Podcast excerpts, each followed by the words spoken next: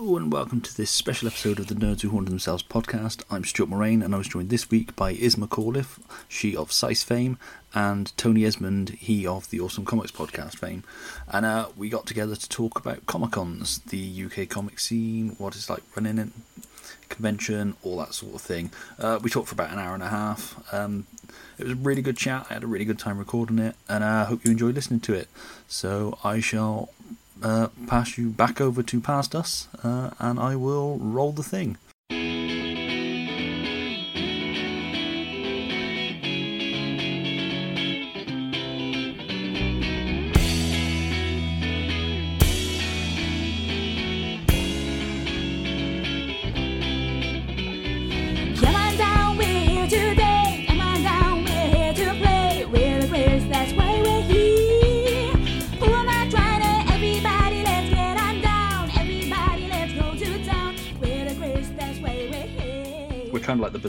Bizarro ACP.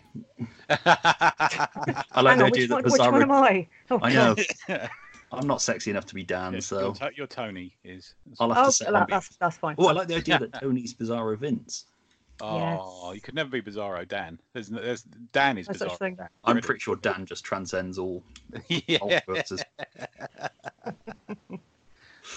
Uh, anyway, uh, hello, Iz and Tony. Hello. Oh, started. That's good. We're starting, yeah. Oh, good. You Vince do makes that us to me go every quiet. time. It's bad enough on the first Y comic. Vince makes us go quiet for five seconds so he can get in character. Oh, does he? I usually count in, but I just thought, oh, fuck it, I'll just fade up into it. It's good to be on a podcast with you. Iz we've tried a few times. We we have yes. We managed one, didn't we? Yeah, we I'm did. Sure Yeah, we did. One, And then I did one succeeded. Another time, didn't I, on a hmm roving one? It's good. Yeah. Yeah. But yeah. I They're feel like just- some sort of semi-regular annoying guest on your podcast, Stu. It's like the third time. That's all right. I'm a semi-regular annoying host on it. So, so but yeah, um, Comic Cons. I think we've all got a little bit of experience with them. Is that the right word? Well, you two run one, and I get paid to go and work at them. So I suppose there's, there's different sides of the fence on there. Yeah. So, well, I mean, I allegedly run one. Shit just seems to fall together because everybody knows running a con is easy. oh Yeah, it's yeah. business, isn't it? yeah. Yeah. Do it in your sleep, mate. That's Yeah. no problem at all. Yeah. Blatantly, you just chuck it all together. and Absolutely. It happens. but, but yeah, so sort of where's best to begin? Should we? So yeah, um, Iz you ran CICE for how many years? in Well, it, it I didn't quite get to ten because we started in 2011. Um, no, we didn't. We started. Yes, we did. Oh dear, this is going well, isn't it? Uh, now. they Um, all bleed into one after Oh, all. I know. No, we start we started in 2011, but it was Mike Allwood who used to run Bristol Expo for Okay. years, and years, and years, and years, and years. Um, about 25 years, I think he's got experience, and uh, he basically he wanted to run one in Cardiff, and he knew a few Cardiff-based artists, and he said, "Does anybody know anybody that would be interested?" And um, I'd um, got involved with one that never actually ran in the end because the guy trying to organise it was a clown. Let's just say that um, so uh, so my, my my name was I was the good guy in that relationship. So um, he called on me and I jumped at it because hello comics. I'm an event manager by day. Um, so it was a perfect kind of opportunity. Really, he retired three years ago and I took over. oh, cool. And then I closed it this year. Boom. but we'll talk all about that in a minute. Yeah, So, yeah, yeah. yeah. Yeah. So and then sort of Tony, you've been tabling and visiting cons for a few years. Yeah, now? yeah. So we've um, I've, I've, I've tabled with the Awesome Comics podcast, and I've been attending cons since I think '84 was my first.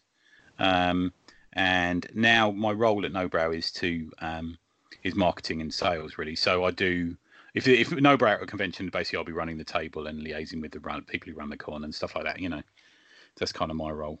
I've never run one. I'm not that brave. But and you, you've been to quite a few different kinds of cons as well. haven't you? From Yeah. the big ones to the indie ones, and probably seen a few come and go. And Yeah, I have. Yeah, and um, I know we're getting we're getting a question about favourite and least favourite later, and my favourite is from years ago. I have to be honest with you, but uh, yeah, now I've seen, seen quite a few. I've been Europe and America as well. I've done a few sort of things. So and, and they- they- we'll talk about it in a bit, I'm sure. But there's Mm. different kinds on there and stuff. You know, I think we need to sort of clarify that a bit, I suppose. Yeah. so, Well, I suppose that is a good time to jump in with Sam's question Okay. and sort of get yeah. the ball rolling on that because it, it sort of opens doors. So yeah, Sam Webster messaged with a question of you know it's a bit on the nose, but what's the best and worst conventions you've ever been to and why? So Yeah. who, who wants to go first? Tony, you go first. uh, mine, was, mine was UCAC. Uh, I think it was the second one I went to, which was '86. I think I missed a year. Um, I used, I was trying to, I got the flyer somewhere, and I can't quite find it for when we come on.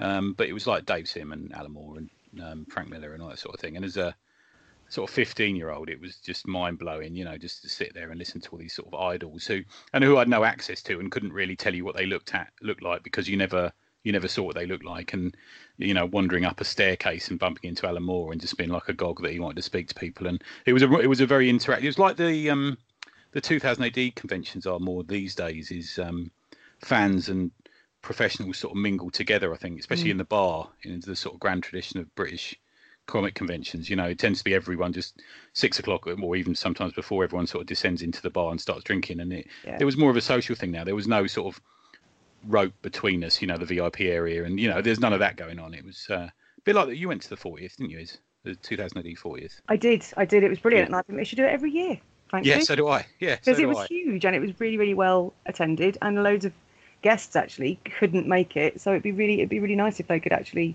Yeah, commit doing one and not maybe telling lawless off for running an unofficial Yeah. I'll talking sorry yeah, and it was social as well. It really was. Yeah. You know, I went and sat in the bar, and I'm like sat next to I don't know, you know, Alan Grant or someone. It was really Mm. nice. You know, we, Yeah. we had a, we had an absolute blast at that. We actually absolutely loved it, and, and that's one of my favourites. I think that one. What about you guys? Iz um historically i think because you you started with um UKCAC, but I I would say my my first was my favourite. That sounds really dodgy.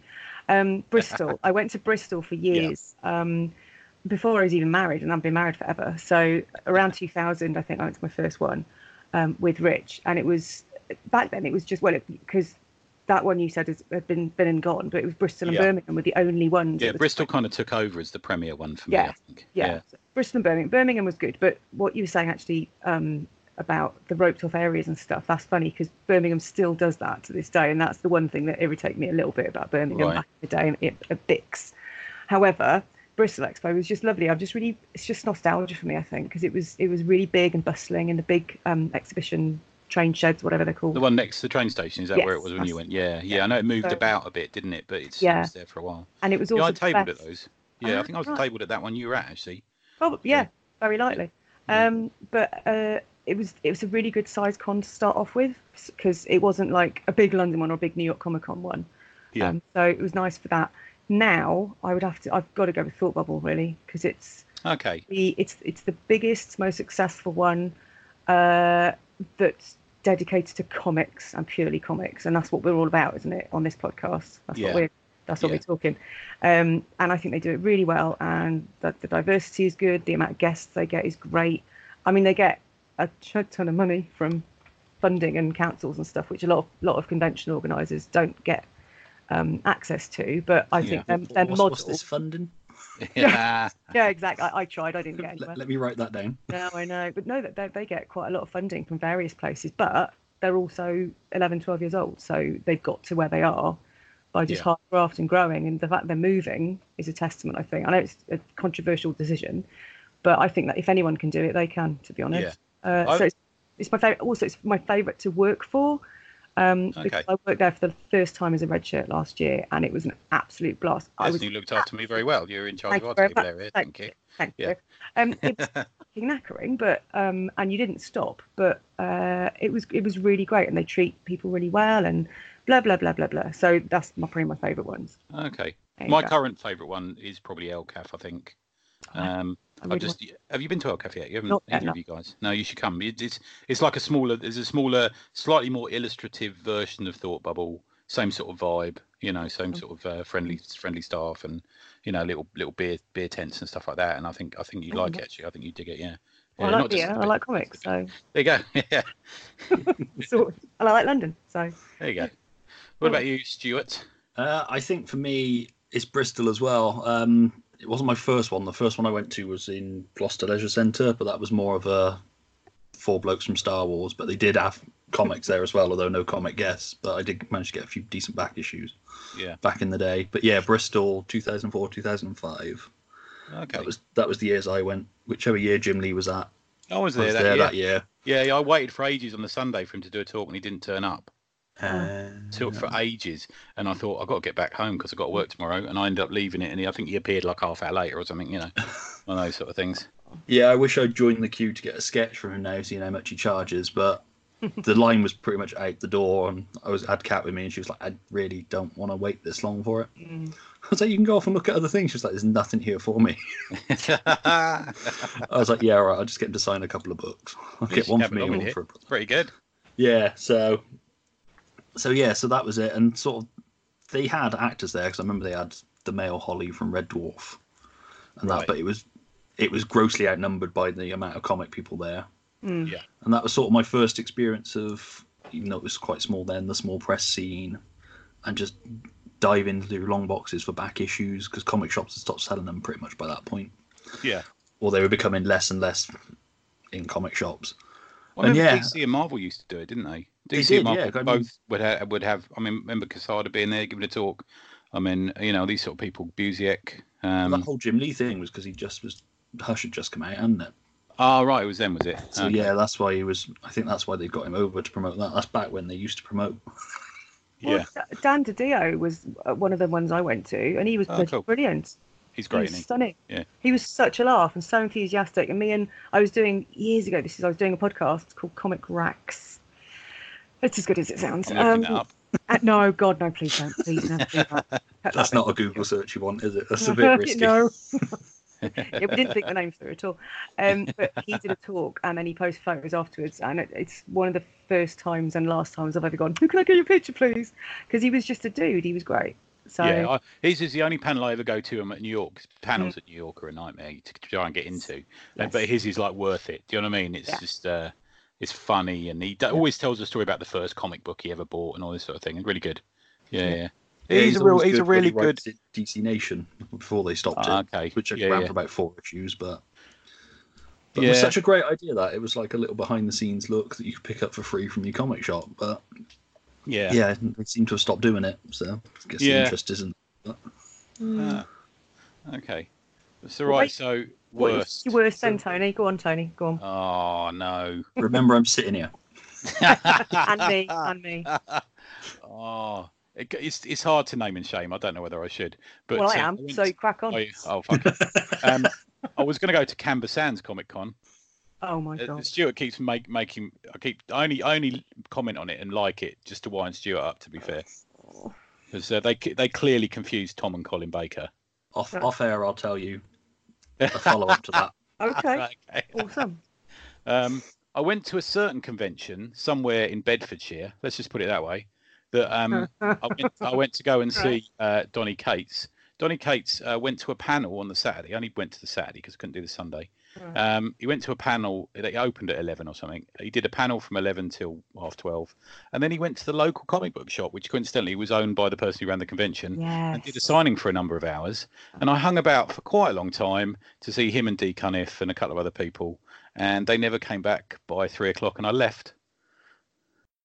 And there you go, Ridiculous. my worst experience. Absolutely ridiculous. Yeah. I remember reading all about that one. That, yeah, Yeah. Well, I mean, that sort of comes up into something we'll talk about later. But yeah, yeah, yeah. God. what what's your worst is? Um, it's not it's not running anymore, so I can say it. And I checked that because I had actually not realised it had stopped. Um, London Super Duper Con. Uh, about Oh, two. yeah. Sorry, London Super Comic Convention, but I've always called it Super Duper. What the Con. Islington one, or Yes. Yeah, um, I only went. I only went once, so I am being quite harsh. But we went the year that it was on a bank holiday, and I think Pride was on and something else was on. It was about two years ago. It was ago. Notting Hill Carnival, wasn't it? I think the same weekend. That was the one. That was Yeah, the yeah. last one they did, wasn't it? Yeah, Right. yeah, yeah. Okay. So I went to that one and it was absolutely soulless and there was no bugger there at all. And they had this huge what what what is the venue? The business centre, is it? Yeah, yeah, it's Yeah. a lovely venue. It's where they had Kapow. Yeah, it's a lovely venue, but Yeah, they, they filled like a third of it and all of the indie people, which was ironically the bit the busiest room, not just because it was small, all the indie people were shoved up the stairs around the corner and along a corridor and it's just like Yeah. what are you doing?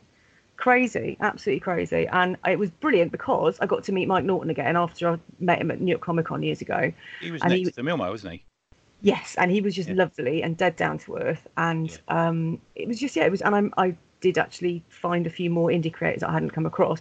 So it wasn't a complete waste of fucking time, but it was kind of a waste of fucking time, really. Weren't you? Didn't you go to a, a drag show and I met you in a pub afterwards? That's good, Uh, isn't it?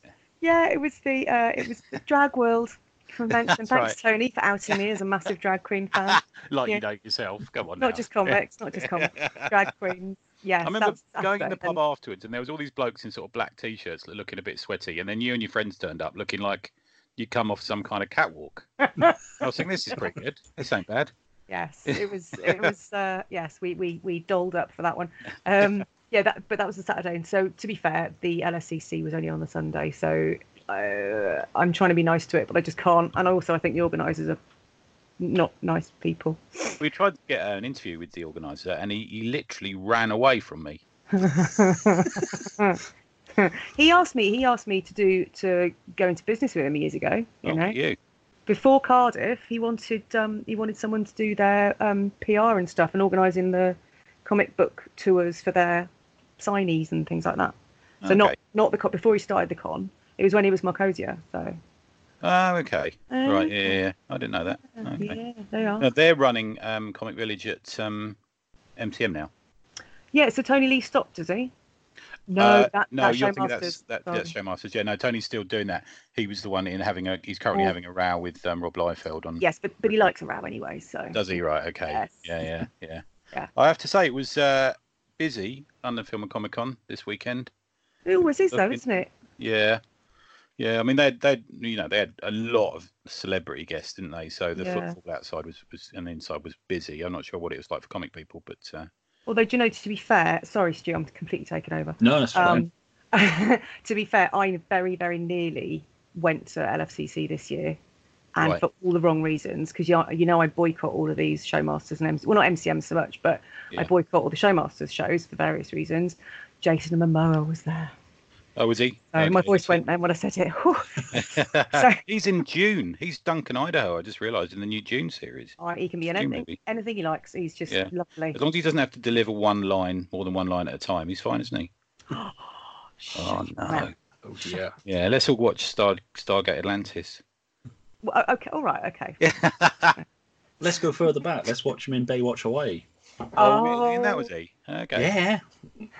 Two, the last two series of Baywatch, where they were in Hawaii, Jason Momoa was one of the lifeguards. Oh, I Oh, think that's Stuart's cool. a secret fan. Yeah, I mean, yeah. I don't know.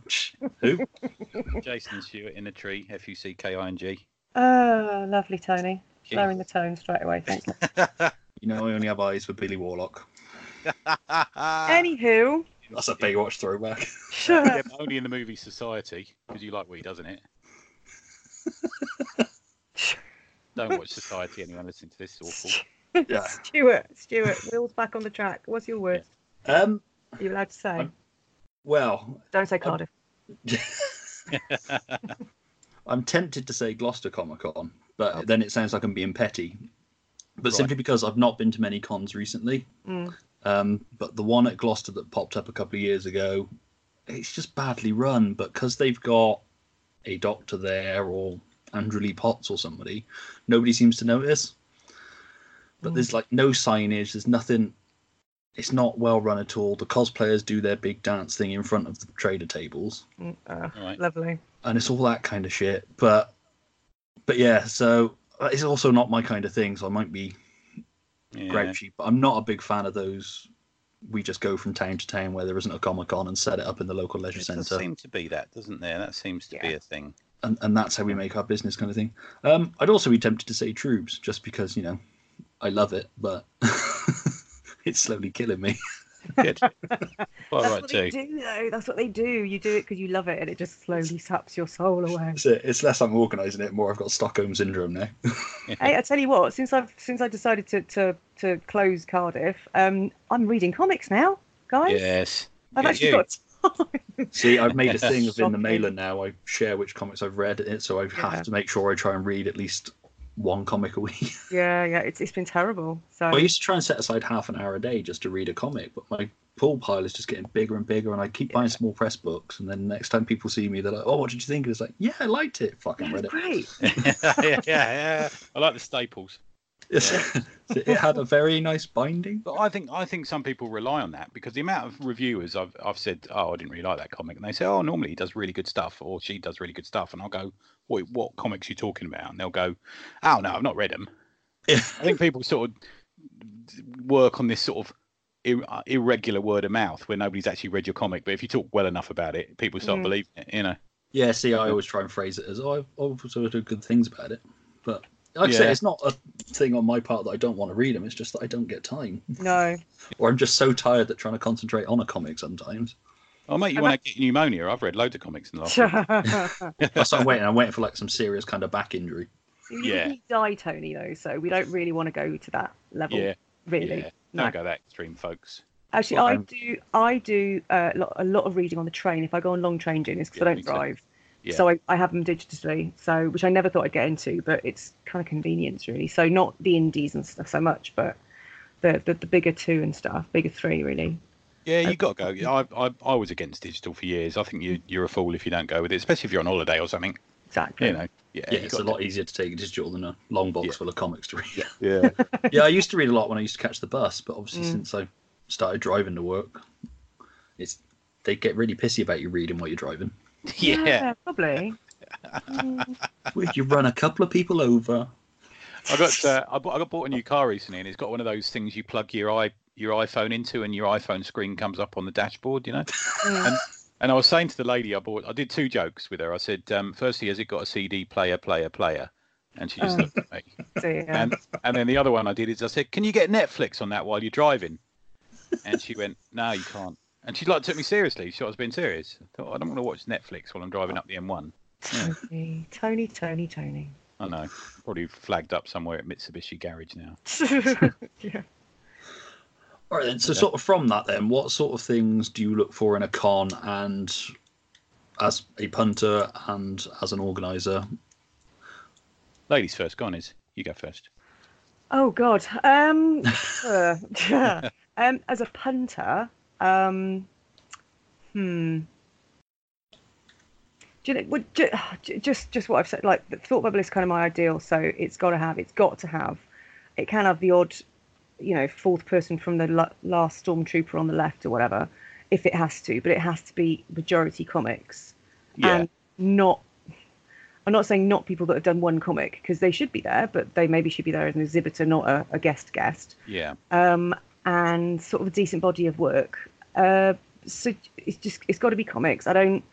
I I think Stuart's the same as me. I never used to have um, international people purely for budget reasons, but also there's actually not purely for budget reasons, say 80%, but also because there's so much UK based talent that you can get and not get the same people time and time again. Um, so I yeah, I'm wandering off now. Sorry. Uh, j- just something that's reasonable, not something that's um, I, I, mm, one day cons are getting more and more popular, which I do like, but I do kind of miss the weekend cons because yeah. You got to be a fairly big con to be a weekend one out. So Yeah, the, the good thing about your one is I used to like coming down to Cardiff, and then we'd all go to the pub Yes, the night before, sort of thing. yes, Um, I know I, I agree with you completely. I think I hate seeing the same old faces at each convention. yeah, I think there's certain people who would go to a fridge opening. You know what I mean? um, we know we all know we're talking about here, and they're, they're I'm sure they're the ones who ring you guys up and ask to be guests. You know. Oh god, yeah. And, uh, yeah. Uh, and- and there's, th- sorry, sorry, Tony. Go Go on, man. No, go on, man. Yeah. Oh, thank you. Um, so uh, I've lost my thread now. God. oh my god, I'm so tired. Uh, I, I was I was going to say Go um, I like I like a variety of guests, and I I think it's okay. I don't mind. Like I know um, you've had a couple of you have a couple of returning guests, but it's kind of like they're the regulars at your convention. I think, Stu, and I like that. Yeah, I And- mean, but you did. we always wanted tonight- that family feel. So for a family feel, you would have the same people, and they do bring value each year. It's not like they're there flogging the same kind of thing and they're always year in year out, well. kind of thing. Yeah, that's it. If we're talking about the brothers, then they are diamonds. They're Oh, really- those yeah, the Etheringtons. Yeah, The they- Etherington brothers, They Mike Collins, Dylan that. Teague, and Jack Lawrence are our regular regulars. Don't think they've missed one since they started coming. Yeah. I have I have Mike and Dylan as well, and um, I've just worked out it's the Tafia. because it's all the Welsh boys I have. Um, Right. because I love 2000 AD, they've all pretty much worked for 2000 AD or Doctor Who, which I also loved. Um, but they're just lovely people, so and they like to be invited, and they they will they're ve- very reliable. That's it, and they like being a part of the event for me, Yeah. and that's a big thing that I look for in guests. You can tell the guests that are just there because it was they were free that weekend, and Or, Well, or I'd- they I'd- called us. I had, a period of like thinking, getting a lot of phone calls from con organisers who didn't know much about comics. Does that make Yeah. sense? And Yeah. saying, "Oh, who can we?" And I'm thinking, and for years now, I've thought like, why are you not in? Why does Barrie Tomlinson not come to conventions? Mm. Why isn't um, Alan Hebden? You know, there's loads of people Mm. because people just don't know, don't have that depth, especially 2000 AD and um, Tornado and Valiant and you know Roy the Rovers and all this sort of thing. People don't have that depth of knowledge into British comics, so they just look to see what British creators are working for Marvel at the moment, and then invite them to conventions. You know, and there's a lot more to comics than just that. And I think Lawless is the one. we calling it Lawless still? Lawless now, isn't it? uh, Yes, it is now. Yeah. That's the official. Yes. Yeah. The um, Lawless is the one who, who broke who broke that seal a bit for me. You know, I think Alan Hebden was at that one, wasn't he? And Yes, he was. Look, Ian Kennedy's suddenly like popular at conventions and quite right too, so he should be. Oh, he's such Yeah. a little darling. I love him. Yeah, yeah, he's great, isn't he? Yeah. he's. Um, and I think we need to sort of reach about just don't go for the obvious ones, you know. No, and there's a lot of people who, if they're not on social media or they haven't got a proper website, it's Yeah. actually quite hard to contact them if they're the older ones. Yeah. But, and you don't necessarily. I mean, I have tried to get people like that along, and um, I, I haven't charged people to have a contact list or anything. I was about to say that's all right. I know somebody will charge you to give you their email address. but no, I, I, so so you do have to go the extra mile sometimes. But I would like to add as well that um, I there's been a lot of criticism, especially recently, of having a diverse lineup, and I know I'm going to be stepping on hot coals Okay. bringing this Oh, up. However, as a bird, I can say oh, I shouldn't say that, should I? As a lady, um, and as a lady con organizer, um, there's a lot of criticism bounding about about diversity. Now, Yeah. I don't know about everybody else, uh, but I'm sure most of the people that we like do this. But you ask and ask and ask and ask and ask, and people can say no.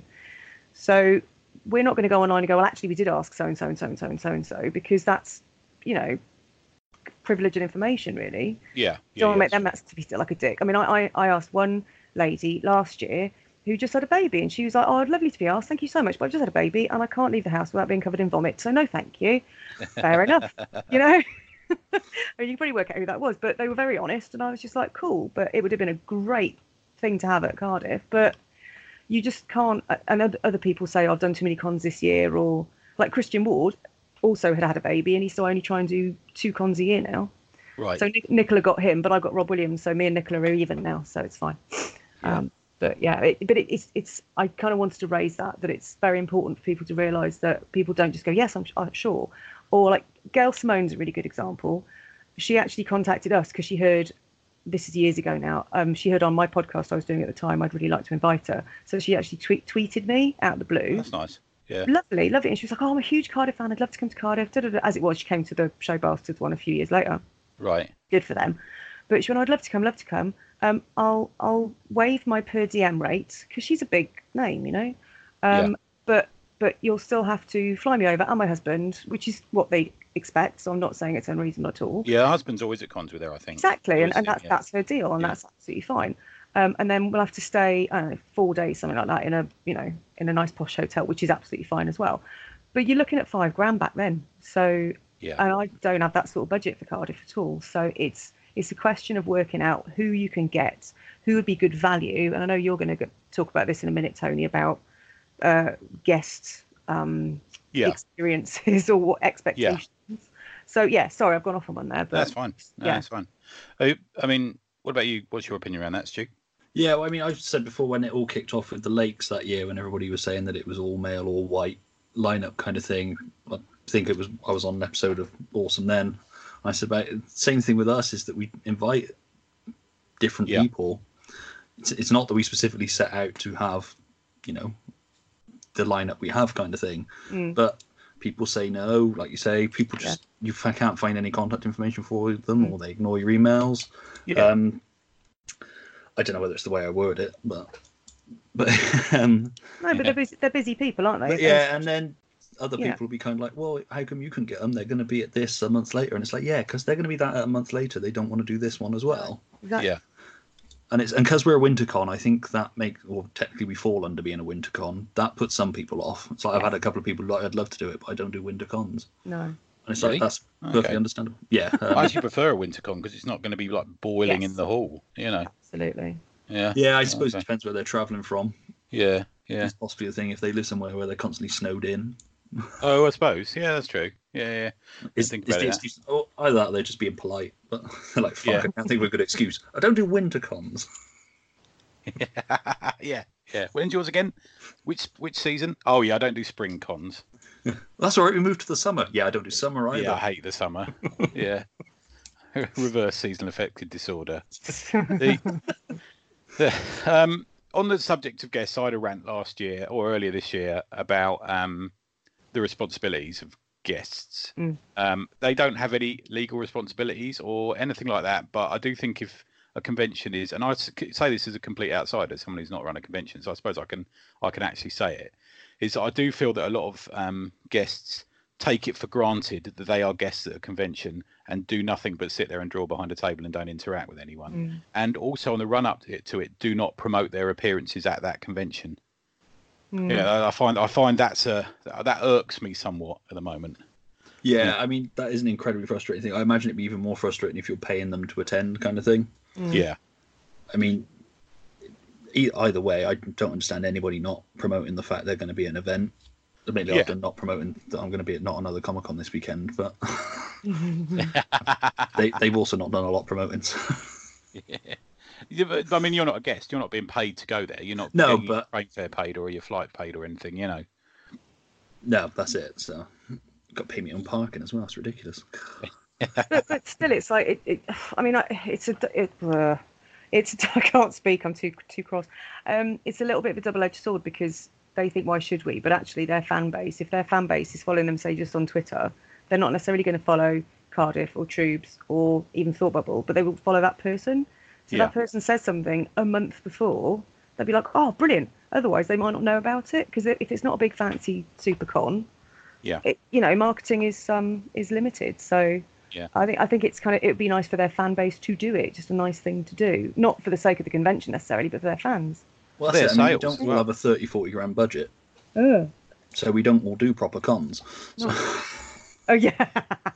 um, but Sorry. Oh, but yeah, um, I like my tongue on that so one. Yeah. we, we don't have the money to spend on the market, and marketing's getting harder and harder. Yeah, Yeah. I don't. I don't Either think um, through internet online does- or just trying to get place, Yeah. places to take posters and flyers now is Mm. more and more of an art. Because I suppose so many people are doing events that if you run a shop, you don't want your window stuffed full of.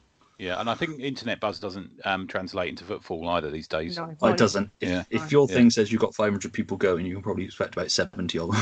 Yeah. Yeah, and no matter how many hundreds of retweets you get, it means fuck all sometimes. I generally Yeah. find that events that have got like you know thousands of people interested or go in have bought those likes. They're like bot accounts or Mm. Yeah. people who've got no interest. It's just come up on a sponsored thing and they just click that they're interested.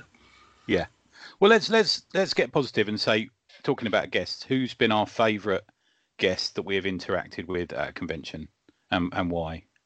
Go on, you go first, Stu, because I know you've got some stories around this. Uh, Andrew Lee Potts was no. Obviously, Ah. yeah. When you woke up next to Andrew Lee Potts, that When was I a woke up red letter day. That was Yeah. not what I expected from that signing, but yeah, sometimes the magic just happens. Okay, back in the room. There we go. probably. Um, for me, um, I'm always slightly awkward interacting with guests unless they're at the event, and even then, sometimes that you know, at my event. Yeah. Um, like I say, probably Mike, Dylan, the Etherington brothers, Jack Lawrence. Pretty much, I've never had a bad experience with a guest at Troobs. To be fair, okay. they've all been really good. I mean, at least to my face. I don't know about me behind my back. but yeah, um, yeah, I couldn't say I've really got a favourite. I've had good experiences with all of them. Um, not even think I've had any bad experiences from the other side of the table, kind of thing. Yeah. Possibly the guy who played Holly in Red Dwarf was a bit offish with us, but my mate was kind of pissing him off. So that bloke who played the uh, uh, Zod's ha- right hand man, who was the big oaf of a bloke. oh yeah, I know what you mean. Um, Yeah, he picked, of his name. he picked me up once at a convention. Oh my god, That was quite nice, quite romantic. Well, Hey. you're in good company because didn't he have Christopher Reeve by the throat once? Oh, did he? Okay. Yeah, during Superman. Oh, right, okay. Yeah. Uh, what So about according you? to Who's the been your favourite guest? Either when you've run one or when you've just attended one. Ugh, well, um, yeah, same as Stuart. Really, I've had very little problem with my guests because I think we we chose them on purpose because we know they're nice people in general. You kind of get an Uh, inkling, don't who's going to yeah, be a problem. exactly. And you know from reputation who not to invite. Um, so few people haven't been invited on you know past performances. Uh, but I would say overall, I think oh, I don't know. Yes, Thought Bubble last year I worked it, and my main job was to guard um, Greg Rucka. Oh, yeah, I remember you telling me about Greg Rucka. He was an being great, yeah. absolute diamond. He was absolutely brilliant. He, he had some family drama going on, so he kept having to pop off now and then to sort his son out um, over the phone. But um, he was absolutely lovely. He worked all day, like both days. Um, he didn't have any breaks at all. He went to one panel. He, he disappeared for lunch. Actually, that was a little bit of a trauma because these fans are super fans that queue up for about five hours to get things signed and like Yeah. suitcases full of stuff. And he was just charming to everybody. Told them all jokes, told them all little stories. And at the end, um, he like was so thankful to us for looking after him and getting him coffee and getting him tea and cake and all that. And he was just so down to earth. So I think, um, considering the status he's got, I mean, okay, he's not the biggest biggest name, but he was still just bloody lovely. Oh, he's great. He's brilliant. Yeah. I, I love his stuff. Queen and Country is outstanding. yes, yes. How that's not a movie uh, or a TV series and all that, I don't know. It's just I absolutely love his writing. brilliant. It's brilliant. It's amazing. Yeah, yeah. Whereas his his table partner on the Sunday, and you're gonna have to remind me who it was if you can remember, but wasn't Oh. Rosenberg, was it? no, no, he was down the other end. He was all right. Right, Uh, right. Jason, somebody, not Latour. Was it Latour? No, had like a French name. Did something really massive that I've gone completely blank on now, which is great. But he Oh, turned up okay. on the wrong day and went, "Oh, well, I'll sign anyway for two hours." And then on the right day, he was like, "Well, I've done my two hours, so I'm not really going to do." And he was he was rude as. So I'm I'm outing him there. He was horrible to his fans as well as the people. And he was just like rock star with his shades on. So I was like, "Nah, don't like you." So, but my mate Greg, best mate Greg now, he's, he's Yeah. really nice. I met him at a London Film and Comic Con actually, and it, there was nobody at his table, and I legged it off because I had nothing on me for him to sign. And I, Mm. I bought a, a Queen and Country trade, which I already had a copy of, just so I could engage him in conversation. Do you know what I mean? And he was Mm. uh, we, had a, we had a long chat about the book, and it was a book I really loved. Mm. And um, and he was telling me all about it, and he you know signed it, and then I sat in a talk and asked a question, and he was brilliant. He remembered who I was. You know, nice. That's what you got to do. You know. Yeah. Actually, you know what? John Wagner is one of the nicest guys as well. Oh, he is, and he just Even though he looks yeah. like he's got the fucking ass all the time. but he's like, oh, it is. And he asks about my mate, my, my best friend's called Whittle. And he says, oh, how's the baby? And, you know, because Oh, he's nice. pals with on Facebook and that. And he's just, he's a lovely man. But because we, we were lucky enough to interview him quite a few times over the years when we used to do stuff for 2000 AD unofficially. Yeah. Um, uh, so we've met him quite a lot, and he's just very nice and very friendly. Even though you have to kind of get past the, just the grump. Yeah, we met just- him at Leamington last year actually, and um, he came over the table and had a chat, and then we did a Mm. panel, and he came over and had a photograph and a chat, and yeah, Yeah. I think he was pleased because he'd completely sold out of Rock of the Red, so he was having a cracking day. Yeah. But yeah, super super nice and funny on the panel, really funny Really and nice. really And That panel was great. He's Yeah, like really fan- twinkly, isn't he? He's got like a little. There's always going to be a jo- little straight face joke somewhere. He's fab. Yeah, really Yeah, nice. really generous with advice as well. yes. I found, yeah. Ours. I mean, ours is- from the pod's point of view, ours is um is Pat Mills because obviously, he and I are friends anyway, but the boys hadn't met him before, and we all Mm. and he said, well, come on, let's all go out for dinner. We all ended up that six or seven of us all went out for dinner, and uh, Vince decided to pitch him Vince's Cat Army, Vince's uh, slow slow burning graphic novel, and I remember just. I I said, "Go on, Vince. Is, Vince is going to pitch you a story, Pat." And he's like, "Oh, okay, come on then." You know, and Vince told him this story, and I remember Pat just looking at Pat, thinking, Pat was thinking, "What the fuck was that?" Oh, it was like the Lisa's like laughing, and but he like at, one- at one point, Dan just turned to me and went, "We're having a pizza with Pat Mills." Nice. It was like the nicest moment, and there shouldn't be any of those barriers, should there? I remember No. chatting to Jim Starlin at the first New York Comic Con, and I managed to blag it in early on my accent into before they'd opened, Mm. and um, just sitting with him and talking to him about um, Warlock and stuff like that, Marvel Two in One annual, and he was it was like brilliant. It's like the best ever. You know, I got to meet Gene Colan that year, and you know, all those old pros. I I had a chat with Joe Sinnott for like half an hour. Mm. All the old pros, like they know they know how it works. You know, they know who's paid their wages. I don't want to put it that way, but they know, you know, they know to be nice to the fans because the fans, you know, will Mm. support. I think there's a bit of that missing these days. Yeah. Yeah, I tend to find the ones that think they're rock stars of comics are the ones that are um, Yeah. aren't rock stars of comics. Uh, yeah. yeah. are the ones you have more problems with. So so Lawless this year. Oh yeah. Tony knows this already. Um, basically, one uh, rock star um, uh, invited, invited himself. I'll be. I've got to out him. He invited himself the week before. Um, so he did put himself up, and uh, he was out on the piss the night before, and then we couldn't hadn't seen him, um, and it was about half eleven. And now Lawless opens early. It opens at like nine o'clock, um, till 11, 12 o'clock, and then somebody goes, "He's over there in the bar."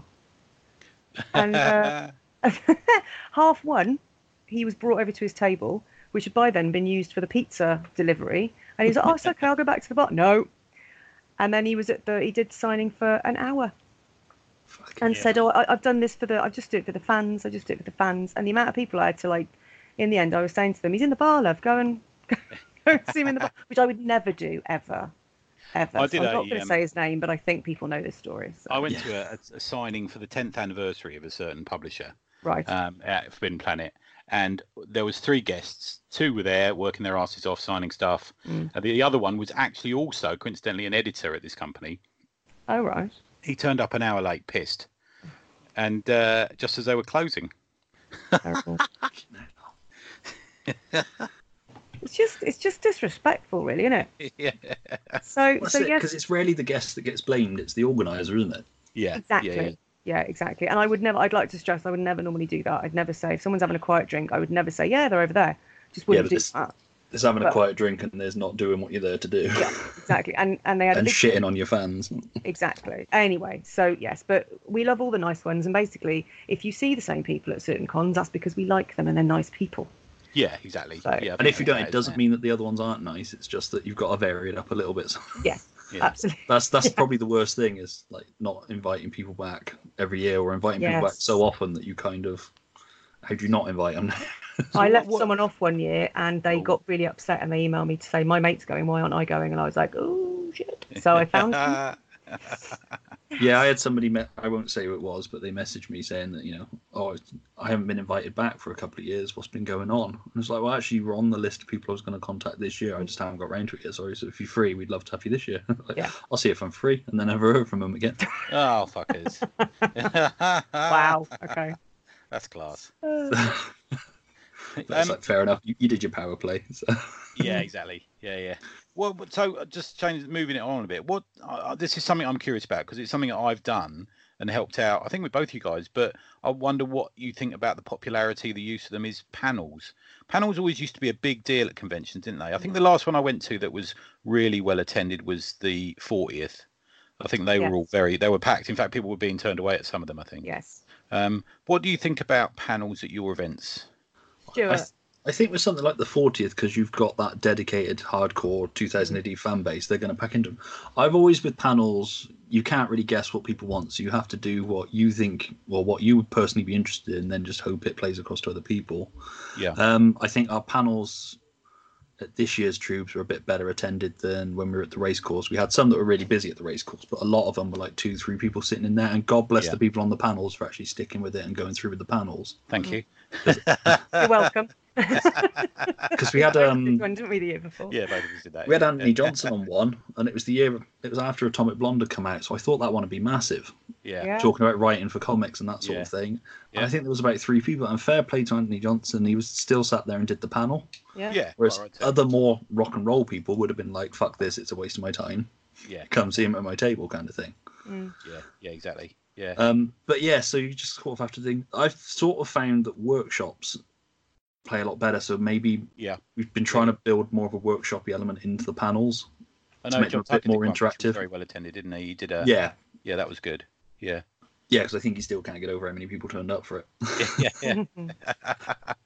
Um, but it's always a risk with panels when you're organising them, and you don't want to be the dick that puts somebody on a panel that only three people attend. yeah. But it's sort of out of your hands after a little bit, and it's not like we didn't announce them. We did everything we could to. Yeah, Tell I, all the know, I certainly happening telegraphed kind of. Yeah. I think people. are- I think people expect them to be at conventions, but they don't always go to them. Weirdly, Yeah, you know, um, we all sort of expect panels, don't we, these days? But Mm. they're not. They're not actually that well attended. Yeah, it, it's weird. It's like the people who tend to complain that they paid whatever tenner to get in, all they did was shop, Yeah. And there was nothing else going on. It's like, well, there was other things going on. You just, if you didn't leave the floor, or didn't Yeah. check your program, or didn't check any of the posters up around the venue, or listen to any announcements, Yeah. you're kind of not going to get it. And if they don't appeal to you, I understand that. Which again is where the appeal of the workshops come from, because you can just sit down for a bit, get Yeah. involved, and feel like you've got a bit of value for money because you made something. Mm. It was you can- always um it used to take the weight off my feet a bit. Do you know what I mean? Panels. Yeah. I used to go and sit in them. Yeah. Um, I used to uh, on a Sunday. Um, I would, if it was a weekend con, I'd normally be very hungover. So yeah, I'd just go and sit down at the back, be very quiet. yeah. Hope that panel. nobody tries to get me involved in the panel. Yeah. Yeah. No, but but you're right. That these days, it's. I mean, I didn't even run any panels this last year at Cardiff. Yeah. Partly because um, the room was really awkward to get to because it was third floor, no stairs. Don't even go there. Um, so I thought it's really no point. But um, the year before that, I'd done some really good panels, um, and I did a draw off. So we had three. Oh yeah. I totally nicked it from BICS from years ago. Yeah, I Totally. remember watching So- them at BICS. Yeah. yeah, so good good practice. It was uh, you know, it was uh, yes.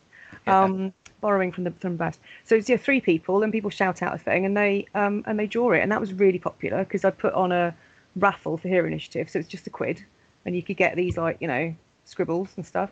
And that was good fun. But apart from that, my I mean my my show was quite small anyway, but we had Yeah. some really, really good sessions and you just you can't tell how they're gonna go at all. Was that the um, one at the Masonic Hall? Was it? That was the were one there? at Masonic Hall. So I yeah. did one with one of the Etheringtons and God Machine, You did. and it was like f- so funny. God Machine, I, I love that Dr. geezer. Shane.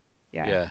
And he was absolutely hilarious, and he just ranted about how much he loved Sláine, Yeah. and I thought this is just brilliant. And and it- I think it was it Robin Etherington. I think we did. He was it. think so, He, yeah. he was just chuckling him uh, away at it, and it was like really nice, you know. Yeah. It's it's tri- it's tricky to get the right blend as well because I know like Lawless this year just gone, the Yeah. panels weren't, but they were they were okay attending, but not brilliant. But the year before, Okay. packed. But so- I Yeah. just it honestly depends on the people, I think. Yeah, maybe. So- Yeah, yeah, yeah, yeah. I think you're right. Yeah. Yeah, I mean, at the end of the day, all you can do is offer that to people. Whether they Yeah. then choose to attend them or not is out of your hands. Yeah. You, you short of forcing people. I mean, we always try and record them, but we've just never been able to get a decent enough sound on it Mm. to put them out as part of the podcast, which we did one year. But every year since, either my laptop broke the one year, the same guy's laptop broke the following year. The dreaded updates. Oh no. Yeah. I went to um, I went to them when I went to that thing in LA, that um, NCS festival, which is run by the guys Black Clang, which is the one run by the Lakes guys. They had um, I went to one and it was um, uh, Sergio Aragones talking about the um, the field trips they used to take from Mad Magazine, and I was looking round and there was probably three people in the audience who weren't comic professionals. And but all these people just loved Aragones so much, and I tell you what, you could make a film of his talk. It was the most funny thing you've ever seen and he had like he had like an old school slideshow of his holiday snaps, and you know the, the when you know when Mad magazine went to Kenya, and it's got him in his swimming trunks, and it was just like the best thing ever. Nice. You know, sometimes it's maybe word of mouth needs to get around that these things are great. You know, Yeah. Yeah. Yeah. Definitely. and Lewis think- Trondheim did one, and he did a talk, and it was um. And, and again, it was like Jeffrey Brown was in the audience, and Sergio was in the audience, and uh, Boulet was in the audience, and all these sort of people. Wow. And um, they kept going up and like lending him pens to try because he was doing one of those live drawing things, and it was meant to be a, a three quarters an hour. And I sat there for three hours watching that panel, and it was the best. wow. I could I could still be sitting there now. It's the most engaging thing I've ever seen, and he just he just did a lot. He did a whole comic live, just Yeah. sat there, and everyone was agog. You know, it's just amazing. Yeah, there you go. That's my opinion. Sorry. Yeah, I suppose it depends on your audience. There you go. That's all I was saying there. Yeah. Yeah. Um, all right, then let's do John Ottaway's question. Oh, okay, I've not seen this. Sort of. Okay. So yeah, um, were we done on that? Sorry. No, no, funny. I'm done. Yeah, yeah, yeah. yeah cool. I'll talk forever. You know that. Yeah. Um, yeah. So John messaged with, uh, what would you consider a successful con uh, from an organisation perspective? Uh, would breaking even be considered a win? He put. He only asked because the jag I rocked up to in Bath the other weekend was really nice. So I. I replied to him and told him that was my Saturday jag. It's not as nice as my Wednesday jag. I thought you said drag. I was wondering where this was going for a second there. I got excited. I thought Yeah, I didn't know. So I, I mean, there's a few things I didn't know about your stew. I know there's the dark Stu that we don't really talk about, but uh, wonder what's happening there. Yeah, good. Well, it is Um, a Yeah. So what do you think? What do you? I mean, there's got to be a bit of the both. There's got to be the social, the inspiring edge of it, and there's also got to be the you got to make your money, haven't you? I suppose. Yeah, do you for want you guys? go on this one? Is or Yeah, go on then. Um, I I think uh, it's spot on to say breaking even is is a perfect scenario because it's so difficult to do that. Um, so that's perfect from a budget point of view. But I I want to, everyone to have a really really good time and enjoy themselves, and I get really backslappy when I see all little comments and stuff after an event and people saying they had a great time and they bought this stuff and they discovered this new person and and they've been inspired to do their own thing and all that sort of thing. And I kind of helped just a little bit to to help someone else be a bit creative, sort of thing. Yeah. So and it's just it's really nice seeing um, the exhibitors talking to each other and the guests talking to each other, and it's because they don't often get the chance to meet up and chat. Yeah. Apart from at other conventions, so it's I yeah, as long as everyone's had a nice time. You've had only about two complaints because there's always someone that complains about something. Yeah. they, they're the thing that stay with you the longest. Exactly. But because I'm an event manager by day and I work at university, I deal with academics. So I'm used to that side of things because they're never happy, bless them. Um, very clever, but not very bright.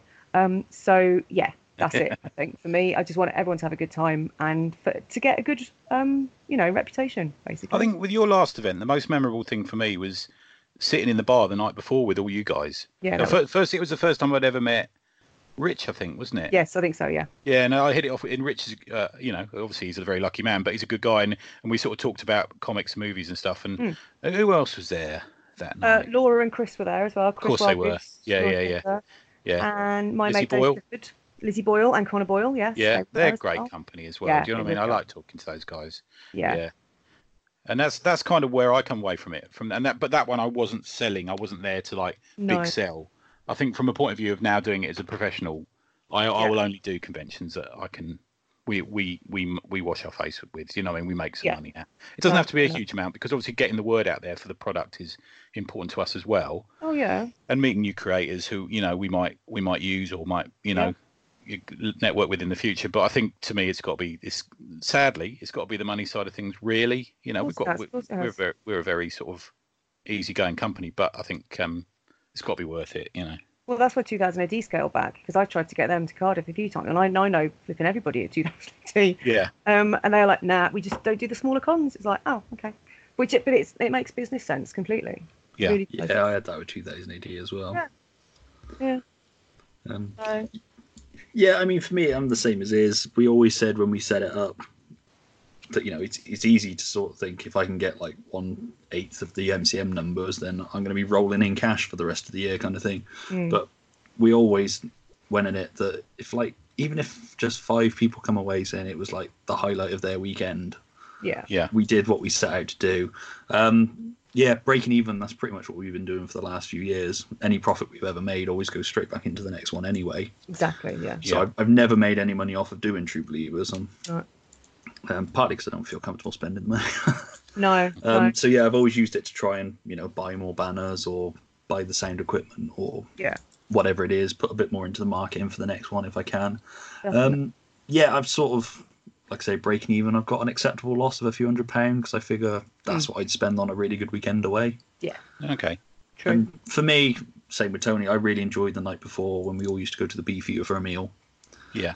And Well, we had a with- good year. We had a good meal this year as well, didn't we? That was yeah, fun. that's it. We've been in the hotel now. It's felt even better because even, even though I live like a couple of miles up the road, we've got a room as well, and we all just stayed over, and it was a little bit like a Comic Con holiday kind of thing. Yeah, I'm, I'm old now and I've got to give up. So it usually gets to about 1 a.m. and I go, I've got to start, start thinking about going to bed now. I just, I can't do it. Do you know what I mean? But I think um, I was ra- I was waiting for um, Nick Brokenshire to turn up at last year and he, he got there quite late. And I thought, well, right, I'll give it another hour. Do you know what I mean? It's like that. I'm like a child. Yeah. But that's it, and it's just a great t- time to catch up with people and that. And that's sort of the way I look at it from that point of view. If I get a good social experience from it, I've paid for that by breaking even kind of thing, or Yeah. potentially losing a couple hundred quid. Say, fortunately, I think only one year we lost money, and that was our last year at the race course. Mm. Okay. Which the move in the end, as annoying as it was, and the reasoning behind it was a godsend in the end. I think it probably Yeah. is the thing that kept us going. Yeah, I, I think if you're in it, basically, if, if you're in it to make money, then you're in it for the wrong reasons. As an indie con, I'm not Yeah. saying because I know it MCM tends to show if you're in it to make money anyway, Yes. because your signage is like a hastily scribbled on or printed out piece of A4 paper, that just say panels. you know, there's no effort put into branding or anything. You've got like one pull up banner in the entrance and then nothing anywhere else. Yeah. Yeah, And you need to make the sort of thing. effort. I. It- and I, and even though I've closed it, I don't because I, I, I think most people, I've said on Twitter and stuff why if people are interested in Cardiff, they, they know the reasons. But I, I'm glad I finished on a high and people. Yeah. I, I think we built, built, built blah, we built up a good brand, and I've only stopped it because of the footfall. It's just a real struggle in Cardiff. There's too many events, too many little, um, you know, parochial events and stuff. I just we can't compete really. So no, so, I mean that'd be the thing for me. If Mm. people having tables were starting to lose money, yeah, like hand over fist, then Exactly. that's. But like I say, touch wood so far. Yeah. People, if they've even if they've not made money, have said that they've just really enjoyed the event. So, but yeah, there is that danger of sort of overstaying your welcome and not going out on a high. There definitely there is. Yeah, I mean, I I could I've, I've said this to you guys before. I could easily sell that space la- that I used last year three times over to because the talent's there. There's so Yeah. many so many indie creators that are just brilliant. And that God machine you mentioned, um, Tony, Yeah. he, he used to, he used to go to the tattoo cons. I'd work out. I ran their I run their front of house at Cardiff Tattoo Con. Oh, okay. huge Yeah, event, bloody brilliant. Um, but God Machine would rock up because he loves tattoos. He likes drinking during the day. Um, so, and then one year I said, "Would you be a?" Um, he said to me, "Can I be an exhibitor at your con?" So he was one year, and next year I went, um, "Can you come as a guest?" And his missus, who does his PR for him, was like, "Yeah, no, no, no, yeah, yeah, we'll buy a table. How much is it?" And I was like, "No, I want you to be a guest." And she was like, "Fucking hell!" So she was, so I haven't, you know, not that I've catapulted him to worldwide stardom or anything, because he doesn't need that, because he's already pretty big himself. But it's nice to be able to do that and feel like you've done a good thing. yeah. Yeah, um, So, and yeah, it's just, yeah, you do it for the love of it, don't you, Stuart? Basically. Yeah, one hundred percent. Yeah, definitely not in it for the No. money. The the myth of the money, and No, And no yeah, such thing. No such that's thing. it. Well, I think there's two kinds of people that are in it for the wrong reasons. They're either in it for the money or they're in it for the getting themselves out there kind of thing. For the glory. I, th- I think there are some organisers who think they're like the Comic Con equivalent of Stan Lee kind of thing. Like, they, they want people to bask in their glow of how they're saving the Comic Con scene and that sort of thing. Not Yeah. talking about anybody specifically. No, no, no, no, no, not at all. No. If Totally if that you. if that bra happens to fit somebody, then you know. but um, It's yeah, like and getting far too the sexual, and I'm, I'm, I'm not, I'm not understanding it, but I'm, I'm getting slightly aroused. It's going all right. Oh, Tony. But I think people are starting to catch on to the people who are in it for the wrong reason. Yes, definitely. Yeah. Oh, yeah. And the people who are starting to dick them around with the way they run their events and Yes. Yeah. I did one Organise event, their and events. I, I have the photographic evidence of this, just in case there was ever a lawsuit. Oh, But I did one event, and um, one of the people who insisted on being invited was asleep. What? He was just asleep at his table. Oh my God. Yeah, was that the same event where that guy went to the toilet and insisted we applaud him when he came out? that's the one. That's the one. You're gonna have to tell me who that was off I'll air. tell you, tell you off air. Yeah, Oh my God. yeah. I think he used to date him in the eighties. What when I was ten? Stuart. Let's not go there. Oh, Stuart. Okay, fine. Oh, I dated so many people in the 80s. okay. It was the big hair. Um, all right, then, so sort of on Comic Cons, then, a couple of stickier points potentially. Um, a debate that I've sort of, well, I tend to walk away from it now, but the people still were saying that Comic Con should be accepted as a shorthand for a multimedia event. Where do you guys stand on that? Yeah, I saw Dennis Whittle posted about this, didn't I? Um, and I have, to be fair, I haven't been to Oldham, but I, I respect Dennis's Mm. model. I like, I like that, that what Mm. he's doing with it. Um, but the, I know he said that MCM have recently dis- described themselves in a radio interview as a pop culture event. Um, Which is what it should be. Absolutely. yeah, uh, I mean, their comic village ain't small. I'll be honest with you, it's not. It's not. No, it's no. not. Um, But it's not the majority, is it? No, it's not. No, and I No. think too, you know, it, it, I wouldn't. I don't mind people who say I don't want to use Showmaster as an example, but I don't mind people who say this is London's film, TV, and comic convention. I kind of I'm okay with that. I think it's making it slightly more clearer. But yeah, then it- I, I think San Diego sort of sets the precedent, doesn't it, for Yeah, and you, we've all had that. You know, uh, oh, you go, you seen Comic Cons this weekend? What you going dressed as? You know, uh, throw Oh. myself off a tall building Yeah. kind of conversation. We've all had that, haven't we? You love cosplayers, Tony. Oh God. I, I have something on that in a minute. But Oh God. um, yeah, it was somebody posted something on Facebook complaining about people referring to comic focused cons as real cons, which is what made me change the name of that group. Oh right. and then cause that whole thing to kick off. But um, their point was that you know it should be like Hoover is the short term for vacuum cleaner kind of thing. Comic Con. My issue with that on a personal level is I will accept Comic Con as a short term for any mixed media event kind of thing when comics are given the respect that all those other medias are given Hmm. Yeah. because Yeah. it's not like it's film, TV, and comics, but we'll call it Comic Con, but nobody gives a fuck about the comics. Mm. And as when comics start getting that attention and the recognition that they deserve as the medium that they are, I will accept Comic Con as an all-encompassing mixed media event shorthand. Yeah. I, Canberra Sands have still not replied to me. I asked them three times if there's any comics at their comics events, and I actually genuinely meant it because if it's a well-attended event and there's comics there, then we will, from a Nobrow point of view, we will consider tabling at that event. You know, it's not, Right. you know, it's it's and it's so it's it's kind of half sarcastic. You know what I'm like, but if they said, oh no, we've got a big comics area, then I would probably attend it in order to consider doing it the following year. Yeah, yeah. you know but just to, to, to constantly ignore it and then one of the fans on the page went and replies well it depends who wants to exhibit at it i'm thinking oh okay you know what i mean Okay. yeah They're working Yeah. hard then, aren't they? yeah Yeah, I don't buy that. It's, it's easy- I mean, well, that other Cheltenham Comic Con that I had issues with them that they were only using me to get in touch with people, Mm. yeah kind of thing, which is where that all fell apart for me. But um, it's easy enough to do the work if you're willing to put it in. Well, Yeah. you know, and there are people out there who are willing to help a new event. I mean, when we set up Troobs, I was largely blind to a lot of the small press thing. It wasn't as out there as it is now because the ACP hadn't started yet. right yeah, there yeah. wasn't the group. The people weren't as collected together online, but you know, you still Yeah. managed to find people through word Yeah. of mouth and doing a little bit of digging and research. But I think they're just events like that aren't willing to put the effort in because they've got a doctor, they've got yeah. a guy from Primeval, they've got a guy who used to be a stormtrooper in Star Wars. so fuck it, the comics will come to them, and if they don't, we're still a Comic Con. it's mental. You know what really, really bugs me is um, there's the I'm gonna have to name them because I, I can't uh, not really. Uh, so Newport Comic Con also run uh, a different one in Swansea, and they did one in Pontypridd a few years ago as well, which is my hometown, which didn't need a Comic Con. Um, and it's it's a pop culture con, and it has like two or three comic guests at best, right? And it's run by a fucking comic shop, which I find unforgivable yeah yeah, what like it's obviously a comic shop that's just full of Funkos. Now I have Funkos in my house. I have many, many Funkos, um, but that's just nuts. That that's the the money making model that is right there. They're not Yeah. doing it for the love of it at all. I don't think. No, no, completely. Mm. I mean, again, I've got nothing against Funkos like you. I've got a few Funkos as well. I'm always tempted to, when they're in the two pound bin, buy a load and just leave them in Tony's. i've got two Over. i've got two I've You got have? The, I've got Fat Thor because someone bought it because they thought it was funny for obvious reasons, and I've got Tees Made. My mate Tees Made. Big shout to Tees Made. He bought me a um uh, a Lebowski one because Yes. I bought him an actual Tees Made. Yeah. Well, there are some that you just, if you're really into Prince or something, you can't get a Prince action figure, but you can get a Prince Funko Pop. So, I've enough. got all of them. I'm shameless.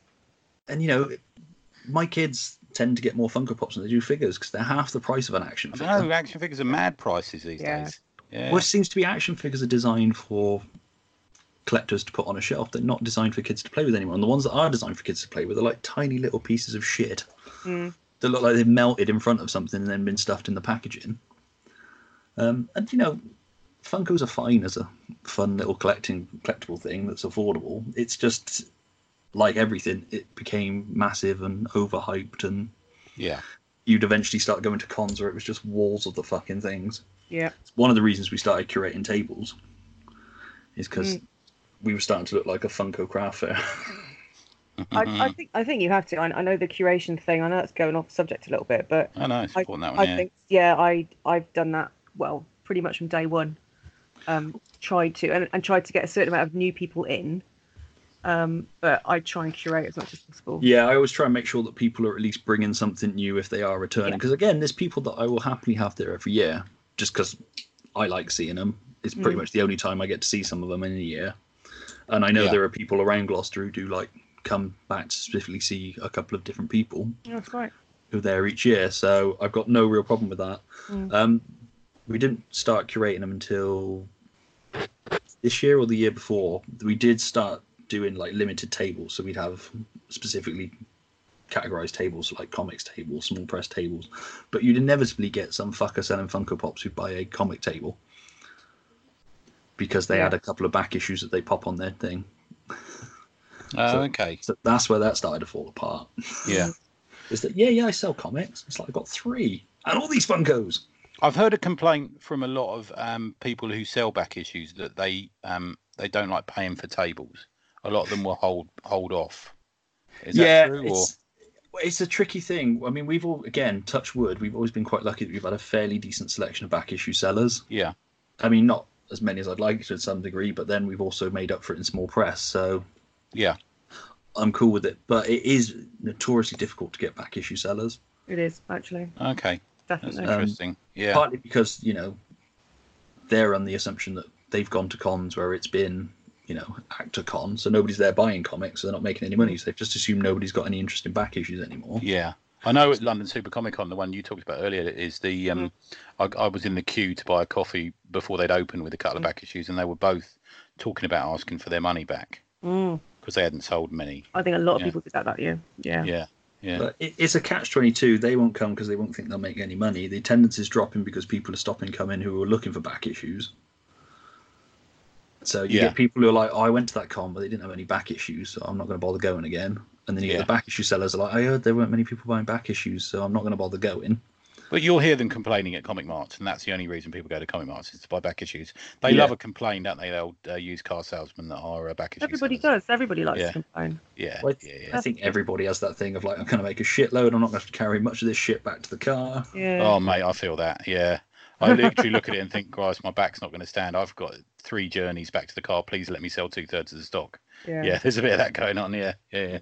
I've actually been told um, in previous years that my show's too small for people have come to me saying I'm a back issue seller. What's Right. your footfall? And I'm like, I've told them the footfall and the si- and the amount of tables in total. Oh, it's too small. Oh, really? Okay. All right then. Cheers. So that's why my, my con's been quite small on that. Yeah, But you're not, Yeah.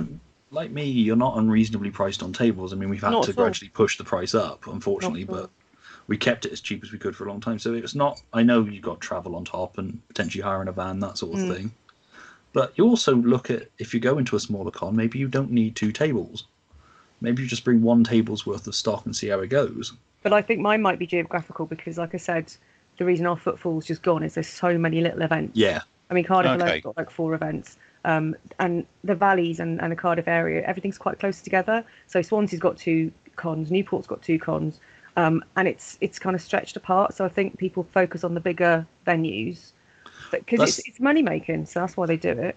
That's the thing that happened to us. We lost a lot of footfall from when Gloucester Comic Con set up because even though it's not the same kind of Comic Con as us, we lost the casuals Yeah, who would be more inclined to go because there is a face I recognise from telly yeah, rather than oh we'll just go to this one we can see people dressed up and have a laugh Mm. and maybe buy a couple of bits Mm. maybe buy a viking horn to drink out of that's relevant to comics. yeah. Buy some Japanese sweets hmm and um, a thing that goes up your bum and wags with the hotter you get. oh where'd you get that from i mean Yeah, I got you one, mate. Like you asked. You cracking can thanks send them a link later. I don't want to know. I don't want to know. Thank you. but yeah it's just i don't know i think that's the thing and now that you've got the one starting at cheltenham library i don't know how much that's going to affect us going forward Yeah, you can't like that. Is don't like that on Facebook because Stuart sends you a threatening message. i do Okay.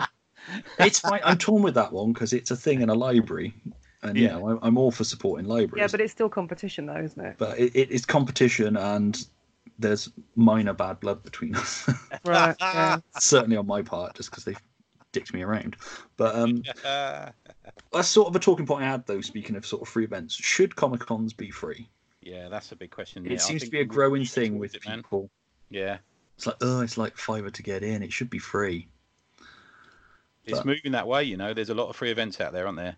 But but you've got to have a really decent model that guarantees you are going to make money back. Because again, breaking even is perfect. Losing a little bit, fine. But you don't want to lose tons of money. I couldn't personally put on a free event because the, the because it's Cardiff City Centre and it's very expensive. Any venue is very expensive. Yeah, yeah so you us. have to cover that exactly. So it, it, it yes, um, ethically that would be lovely, um, but I don't think it's it's possible across the board at all. If you got funding for it, yes, definitely. I don't know how Salopia was free. I just I don't know how um, a lot of these bigger events. I think the council got Yeah. involved with Right, Salopia, didn't okay. they? Okay. Because I think, yeah, I think one of the people organising it was a council member. Oh, okay. But um, Ol- Oldham's free, isn't it? Oldham's a free event. Yeah. is, yeah. I think he gets funded. The trouble with being a free event that relies on funding is eventually funding dries up. Exactly. Right. Gover- councils change, the people in it change, their priorities change. So there's always that risk. But I mean, on that My- same point of view, don't you think that conventions have got a shelf life? Yes, I mean, there's not. one Since hundred I've been in comics since the seventies. There's nothing that's mm, even. I suppose San Diego, but it's a bit of a different fish, isn't it? There's nothing that's still going. There's nothing. There's very few that last more than ten years, aren't there? Yeah. Yeah, no, I one hundred percent agree. I mean, I feel like we're on borrowed time sometimes. Yeah. I think there's more Mel- people are seeing it as an easy years? cash cow as well. Yeah. What But was Melksham was what four years was it? five years, Five. they hit they Yeah, hit their fifth year. The trouble with Melksham was they went to two days. Right. It Um, wasn't enough there for two days for me. No, it was because I mean we went like I say to the last year. I think I did the hall in about half an hour and then did it again, stopping and talking to people when their tables were clear. But the panels were off in a different area. They were in a pub across the road. Right. It sort of spilled out into the village, which is great. It's nice if, but you need to get that whole village in. You need to get things spread out throughout the village rather than just in a hall Yeah. and then across in a pub. You need something connecting it. So it needs to be substantial to be more than one day, doesn't it? Yeah, you need to be Yeah. like. Yeah. I think if we just stayed at the race course and kept growing to its full potential, we could have moved up to a two day event. Yeah. If we'd had the money to start pulling in, Mm, it sounds disrespectful, but for want of a better term, the bigger names. mm. Yeah. I think if if we could have built that, then we there was a potential thing. A lot of people were telling us we should go to two days, and it was like, but why? I just I'd rather have one day and people like I loved it. I just didn't get around enough time to get around everything, and be like, yeah, I went to both days, but by the Sunday afternoon, I was just like bored. Yeah. So so who's your big white whale then? Who who would be? You get to choose one guest and they they come along. You know who would be who would be you, you want to get you maybe somebody you've never never guested before. I've got a few. that- Yeah. American. I mean, I'd love to get the '90s Superman team, like Mike Carlin, Dan Jurgens, Yeah. Brett Breeding, all those lot, uh, uh, Louise Simone, um, all of that lot. But no, Louise Simonson, sorry, not Yeah. Simone. Just because we said Yeah, Gail yeah. But yeah, I'd love to get those. I'd love to have Terry Moore over because Terry Moore's always been really supportive of the things I've done from back when I did the film. Okay. Oh, that's nice. What? Through Strangers in Paradise, Terry Moore? yeah, Oh, yeah. right. and um, Yeah, he does New York we- quite a lot. He's um I'll buy some I'll get you something off him this year, man. He's he's always at a table in Artist Alley or somewhere, you know, he's good. Yeah. Yeah, yeah, I really like him, and I've interviewed him a couple of times for Starburst magazine when I was Oh, writing okay. for them. And um, when I first set up Troobs, I was like, look, I'm looking at setting up a Comic Con. I'd like to have you as a guest one day, or how would that work? Naively, and he wasn't like, if you don't know how it works, just piss off. He was like, look, Yeah. to be honest, financially, it probably wouldn't be worth it for me, and it definitely wouldn't be worth it for you. So let's sort of wait and see where the years take us, and we'll look at it again further down the line, kind of thing. Which was a lot nicer than a simple just fuck off. and uh, yeah, he's just always been really nice. And I'd love to get Shannon Wheeler over because I'm a big Too Much Coffee too Man much fan. coffee, yeah, yeah. But I like too much coffee, man. That's good. It's a good series. Yeah, yeah. That that'd be more for me than anybody else. So it's yeah. I'm not sure what his UK following is, to be perfectly honest. Yeah, it's not. He's not. He's not a big seller over here. Got to be honest. It's, uh, yeah, yeah, yeah. That would so be it it purely, purely be an indulgence for yourself. Yeah, but that's fine sometimes. Yeah. yeah. What, what about you? Is who would you get? Um, I've got a bit of a list. Okay, good. Go for it. Um, yeah. Alan Martin and Jamie Hewlett will never happen, but that would be amazing. Right. Um, yeah, yeah. Tank, Tank Girl got me into comics, and I'm obsessed. Yeah. Uh, Alan Martin does do cons now, so I was so close to getting him Okay. for next year Yeah. if I'd run it. Anyway, uh, Garth Ennis, massive fan. Love his stuff. We, Uh, we we we interviewed TKO on the pod this week, Yeah, and it was just us. Before we press record, it was just us going on about how brilliant Garth Ennis is. I just the- love him. Easily one of the best top three writers for me. Love his stuff. Yeah. Yeah, can do anything as well. He, I met him Yeah. at New, I went to New York Comic Con years ago, and he was Yeah. packing up, and I pegged it over because my mate made me, and I shook his hand, and I was shaking because I'm such a fan. And he's this big beast. Have you seen him? He's like a fucking wrestler. Massive. and he nearly broke my hand like shaking it, and I was just like, "Oh, thank you, I really like your stuff, bye," and ran away. Yeah, Yeah, I met him at Nice one year. He was good. Yeah, Yeah. I'd love to have. Um, Look at the I'd range also- of stuff he's written. He's written The Boys, but he's also written, you know, some really w- great Dark War stories. And you know, Yeah. he can, yeah, he's a proper writer to me. He's a guy who And he- applies himself. He's not. He's, you don't pick up and think, oh, look, it's just Garth in Ennis talking in this comic. It's, it's, it's he, he works on it, which I really like. Yeah. uh, Crossed Yeah. was ridiculously I. I- loved it. I rate Crossed much more than The Walking Dead because I think it packed more in the first six issues than the whole Walking Dead did in fifty issues. Well, yeah, well, Yeah. 15 series probably. Um, Yeah. But I, yeah, I just, I love uh, anything he's done. I've got, um, oh shit, what's it called? Uh, The Pro. Have you read The Pro? Oh yes, yeah, yeah, yeah, So him, yeah. Jimmy Palmiotti, Cross- and Amanda Conner. Yeah. Love Amanda's and I got I got them all signed um that new Comic Con, and they were all anyway. Sorry, um, uh, Joëlle Jones, I really really would like to get over because I met her at Thought Bubble last year, year before, and she was just lovely, and I love her stuff. Yeah. And um, Tom King actually, Okay. Yeah, yeah. love Yeah, his yeah, yeah. stuff, really good writer. And Brian K. Vaughan is my ultimate.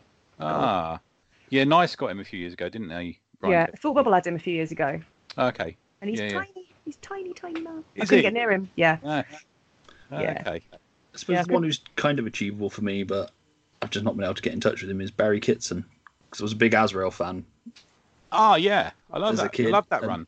That's a Some, great. somebody offered to put me in touch with him for a fee, but yeah, I've never been able to. Get, I've dropped him a couple of messages through Facebook, but he either just doesn't check them or because I'm not connected with him on Facebook, other than being a follower kind of thing.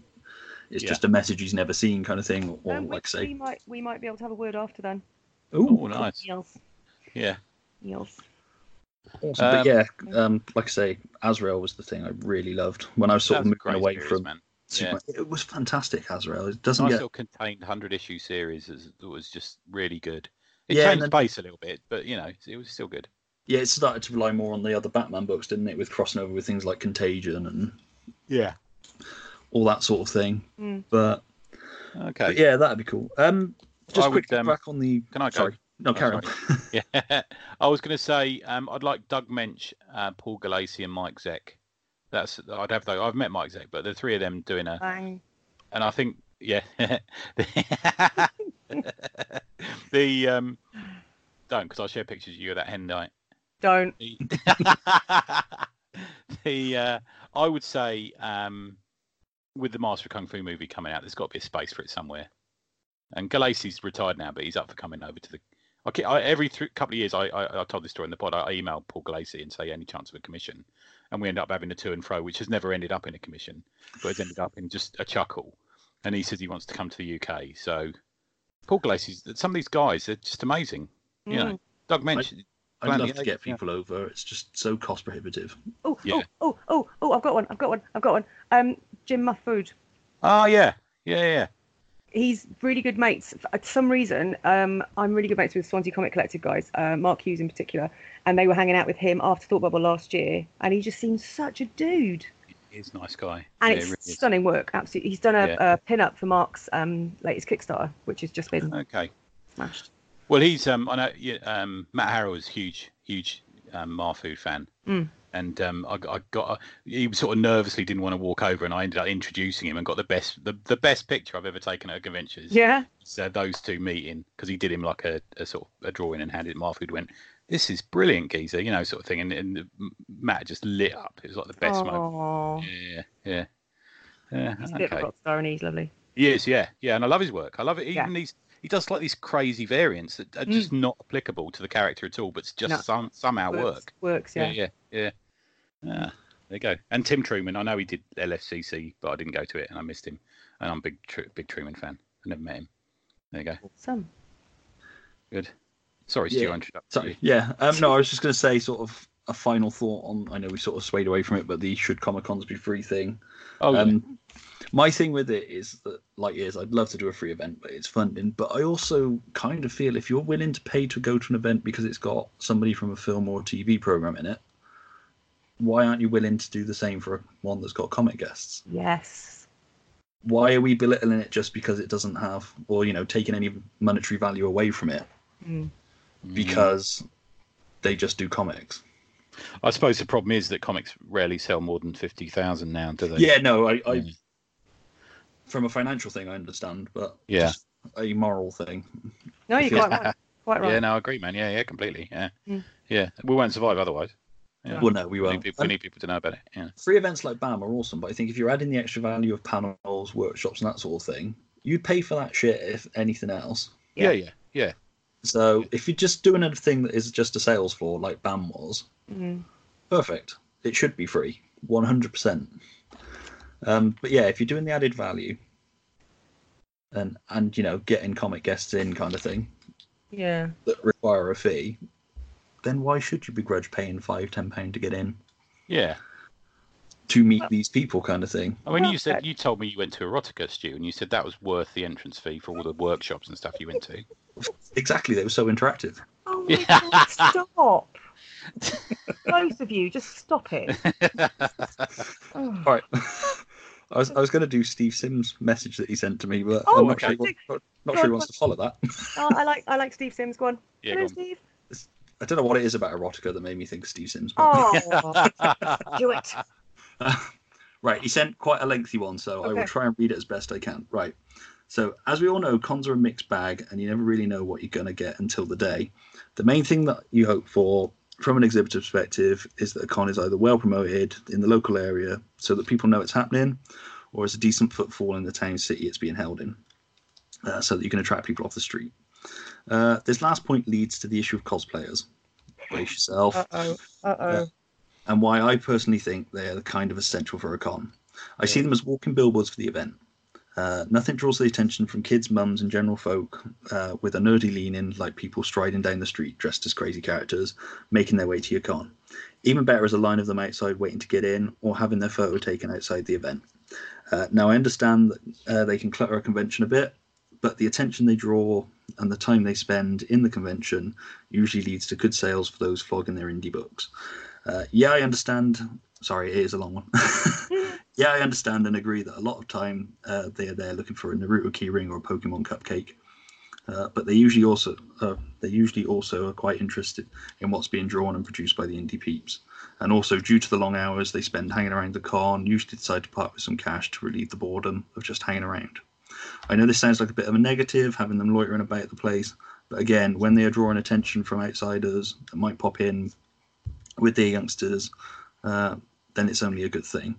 It's true that us comic peeps ideally want crowds of die-hard comic fans who come with loads of cash and leave bags leave bags full of stuff, but this isn't in, uh, really a reality a lot of the time.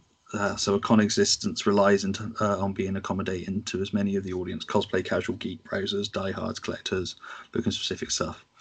Ultimately i think the real killer for a con is if no one knows about it. If it's going on but there's no street presence or posters pointing towards the event then it's going to be dead for a couple of hours after the doors open.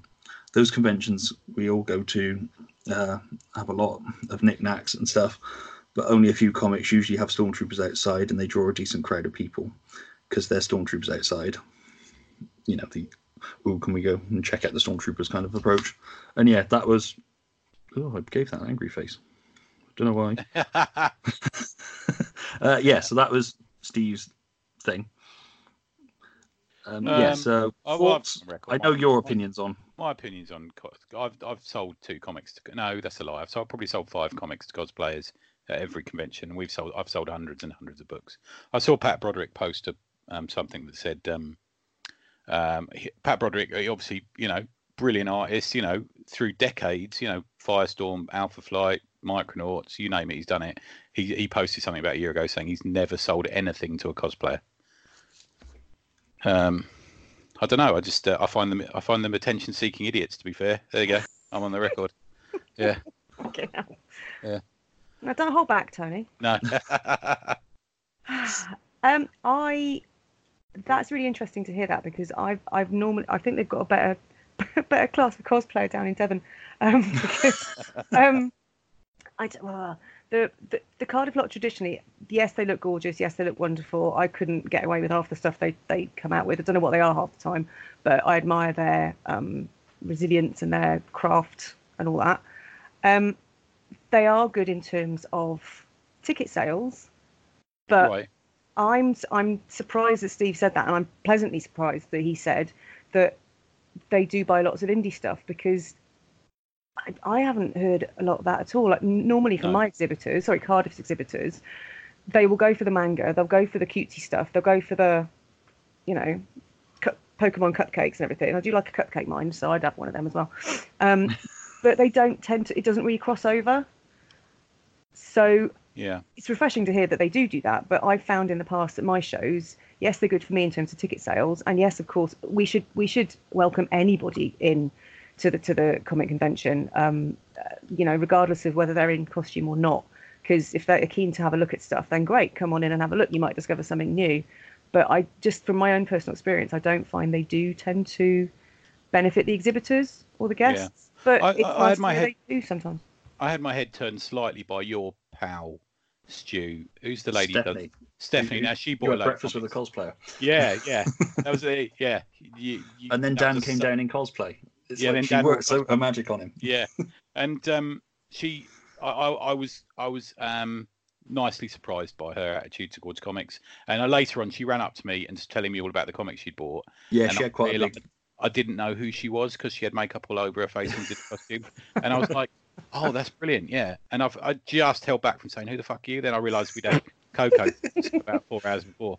Yeah. you know I mean together. But yeah the, the- occasionally occasionally i'm made made wrong by it i have to say. Yeah There so- are, there's, to my mind, there's two kinds of cosplayers that I noticed. There are the ones that are genuine comic fans who just like dressing up, Yeah. who do tend to go and buy. I mean, I'm sort of in the thing where I see them out of costume, whereas if you just see them in costume and then out of costume, you don't connect the two. I, I would argue with that though, Stu. I would say if you're buy, if you're because I hear that all the time. Well, how do you know?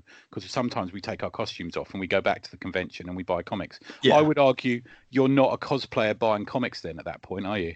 Yeah, no, I'm not. Yeah. Yeah, I'm not sort of using that as a defense or Okay. Yeah, anything. Yeah, yeah, yeah. yeah no, But um, came across slightly aggressive there. Apologies. sorry. He really doesn't like cosplayers. Um, Yeah. I actually, I'm thinking about this. Uh, a lot of our, most of our cosplayers are young, and I think that might be why they tend to just stick to what they know.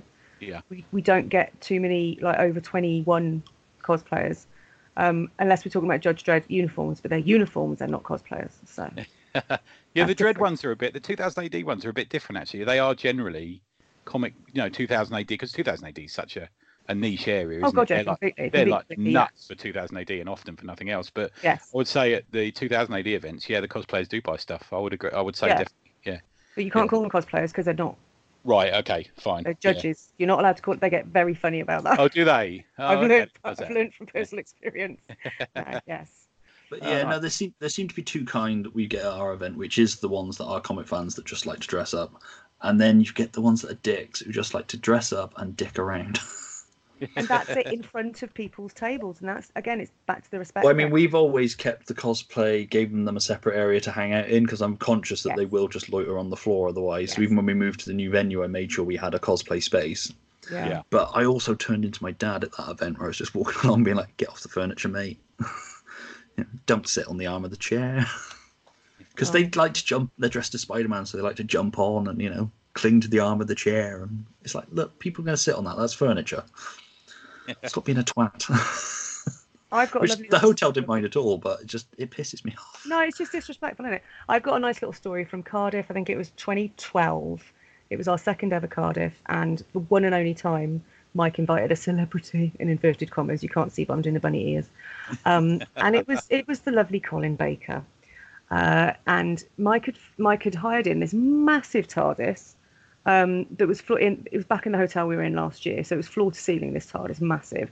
We plonked Colin Baker in front of it, and then all the cosplayers, all in their Matt Smith and John Barrowman outfits, posed in front of Colin Baker, not having a clue who he was, and it was just like, oh god, it was so humiliating. Allow And me I- to say this though. Colin Baker wrote some Doctor Who monthlies, so I, in my mind, I don't mind Colin Baker's quite so much. I mean, I I've always said with Colin Baker that yes, I like to joke that he will turn up to the opening of anything kind of thing. That's 'cause he will. It's, Yeah. it's usually either him or Peter, and he's much happier to be there than Peter Davison is. Peter Davison's a right miserable wanker when you see him behind a table at a con. My eldest went through a Doctor Who phase, so we took him to that one in Western, whatever it's called, Stars of whatever. Oh yeah. And Peter Davison was there, and he wanted twenty quid to have a selfie taken on your phone Twenty quid. with him, Fuck off. and I think it was about twenty quid for an autograph as well. And even my Jack, my eldest, who was about seven at the time, was like, "Yeah, no, that's just a waste of money." I was like, oh, "Wise child." But then we went to Gloucester Comic Con the first year because Colin Baker was there and he wanted to meet him, and he was lovely. Oh, cool. He like he'd do a selfie with you and he'd just ask that you put a couple of money in his tin for charity. Yeah, he, I think it was a Dogs Trust charity off the top of my head. Yeah. Yeah. And Yeah. he was lovely, and he took a little bit of time to talk to him. And Colin Baker was always my favourite doctor when growing up as a kid because he was, I was the right age for his doctor kind of thing. Right. So I was, I was just sort of like, you know, Oh, you're You- so young. Oh. you were my doctor, Yeah. and he was like, oh, you're the one. Yeah. His was uh, Patrick uh, Troughton. Yours was Patrick. Tra- Yours was bloody William Hartnell. Do you mind? there wasn't even a Doctor Who when Tony was. Yeah, exactly. oh my god. No, Tom. Tom Baker's mine. yeah, me. Yeah. Yeah, it's, it's sort of it was Peter Davison into Colin Baker was mine. So, but you know, Peter Davison kind of broke my heart by being a miserable prick. Well, if it makes you feel better, which it won't, because you said he's nice. Um, Colin Baker was at my con, so you know. What but then if, if people will stand in front of him and take pictures, I wouldn't. Well, yeah, I suppose if you've turned up, you're the big celebrity guest, and nobody knows who you are. No, that was a learning curve, which we didn't uh, repeat. So there we are. yes. And that's what I would say with any convention, any convention organising. If you don't learn from your mistakes, you're not doing it right. No, basically. if you continually keep making the same mistakes. Yes. Although some people seem to find longevity in. Yes, yes, I, I couldn't agree more. I was names. going to say that myself. But it's true. It's like anything in life, isn't it? You can make mistakes. That's human, but you need to learn from them definitely and change it up. You've got to learn from your mistakes, and you've got to learn to adapt. Yes, exactly. Even even if it's just small things, like say, you've got to learn to get cut what's not working. Yeah. Yeah. I mean, it is a business at the end of the day. Mm. It's not because that's the thing. You're not just making money for you. You're setting something up that people are taking a chance on with a view Yeah. to making money from as well. hmm and like I say, fortunately, a lot of people will offset the money they make or don't make against how good a time they had, how many people they interacted with, that sort of Yeah. thing. I think as well, you guys, you you don't really give yourself enough credit that.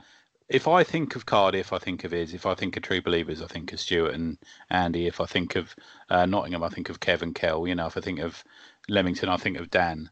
You know, the, you're the figurehead for these comic conventions, and your enthusiasm and uh, love for the medium is is a lot of the time c- communicated through that being that iconic figurehead for a convention. I think sometimes. Yeah, Right. it's it's an unfortunate Yeah. position to have to be in. Some because I'd much rather just be in the background, but you kind of have to put yourself out. That's why I started doing the mailer and that sort of thing. And it is a year-round job Yeah.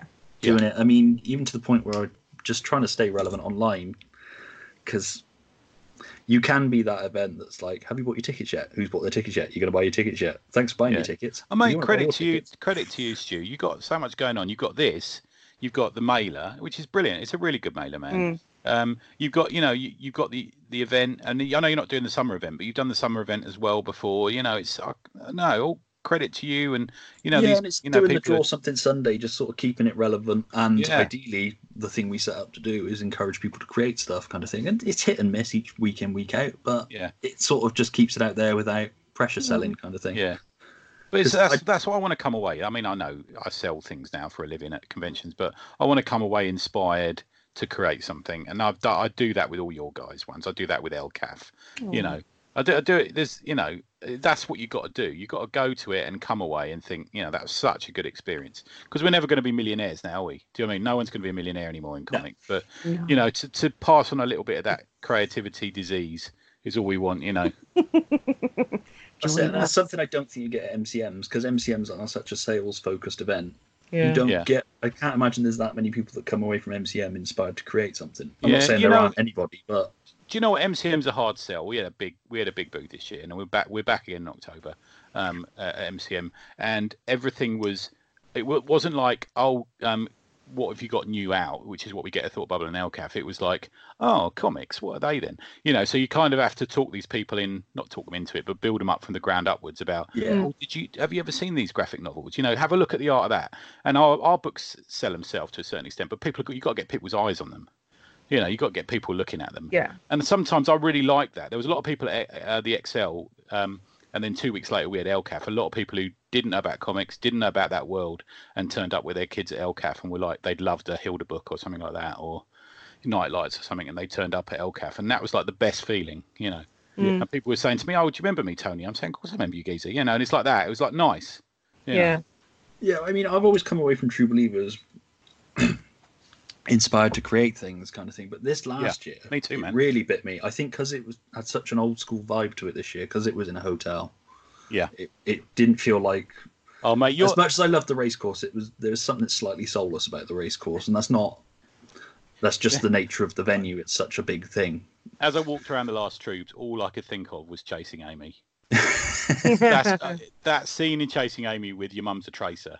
Yeah. That that was just so like that. Just it, and I loved that so much. You know. Yeah. but it, it it really had that feel. I, I've always been nostalgic for the kind of cons that don't exist anymore that you hear mm. about when you hear like a comic documentary where they talk about that it used to just be people meeting up in the basement of a hotel and buying back issues and meeting their heroes and that sort of thing and just getting sketches and that sort of thing. And I've always sort of had a nostalgic thing for that and what San Diego Comic Con was originally. Yeah. Which was just in the basement of a hotel kind of thing. And I've just slightly missed out on that unfortunately because of my age and Yeah. that's kind of what I always wanted True Believers to be. And I think this year we really hit it. Uh, No, it sounds like a bone smoke up my own ass kind of thing, but it was more happy accident than anything else.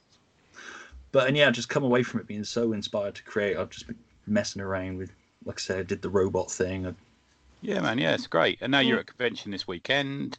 Uh, you know, selling on your own table and stuff like that. Yeah, it's good, man. Yeah. Yeah. But, so, guys, yeah. did we did we want to talk about what conventions we got coming up as punters or organisers or what- Yeah. you know what it's going to be? Um, have you got? Have you, uh, shall I shall I just give out the ones that I'm going to be doing that I'd recommend to others? Yep. Yeah. So um, I don't know what this is going to be like, and you forced me to go to it.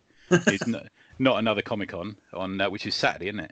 it I don't, know when, I don't know when you're putting this out, but it's 10 to 6, Aston University. I've never done that one before, and you got a table, and I thought, I'll, I'll go and see what it's like. Is Um, it ten till six? Because the thing I saw said it was ten till four. oh, no, you're right, man. Yeah, no, it's 10 till 4. I think Yeah, there is something else going on at six, but it's very confusing. Yeah. It's you and me getting a curry. I think that's how it works, isn't it? yeah, That's it, quite possibly. Yeah. Um, and then I've got Hackney Comic and Zine Fair. Now we haven't talked about the Zine Fairs so far, but Zine Fairs are a growing concern. They're they're they're busy in the most part these days. I think. You know, there's there's this sort of delineation between comics and zines that's going on certainly in London Yeah.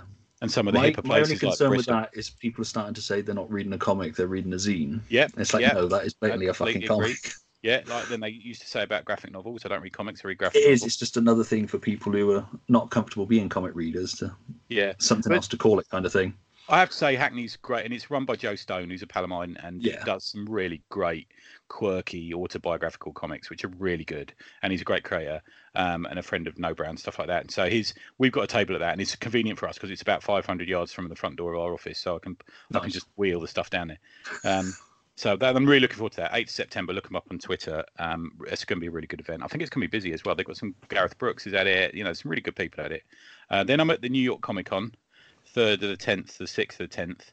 Um, we're on the main floor for the Nobrow Flying Eye Hilda, but we've got the Woodman's house. Uh, I, I think I can say that. I don't think that's a secret. But you can go and have sel- selfies in the Woodman's house. So we're pulling out all the stops at that one. And I think Ne- New York Comic Con, I, I missed last year. I, I, I, got a bit down on it. I found it a bit too pop media sort of me. But um, the the Artist Alley is if you you want to go to a convention all about comics, just go to Artist Alley and then go to the small sort of or the large back issue area on the main floor, and that's all you need from New York, I think. Cool. Um, then the Nottingham is the 19th of October. Yeah. Um, we're, we're going to table at that again from Nobrow, and the pod's going to be there. Also, Comics Pod, Vince and Dan are going to do that one.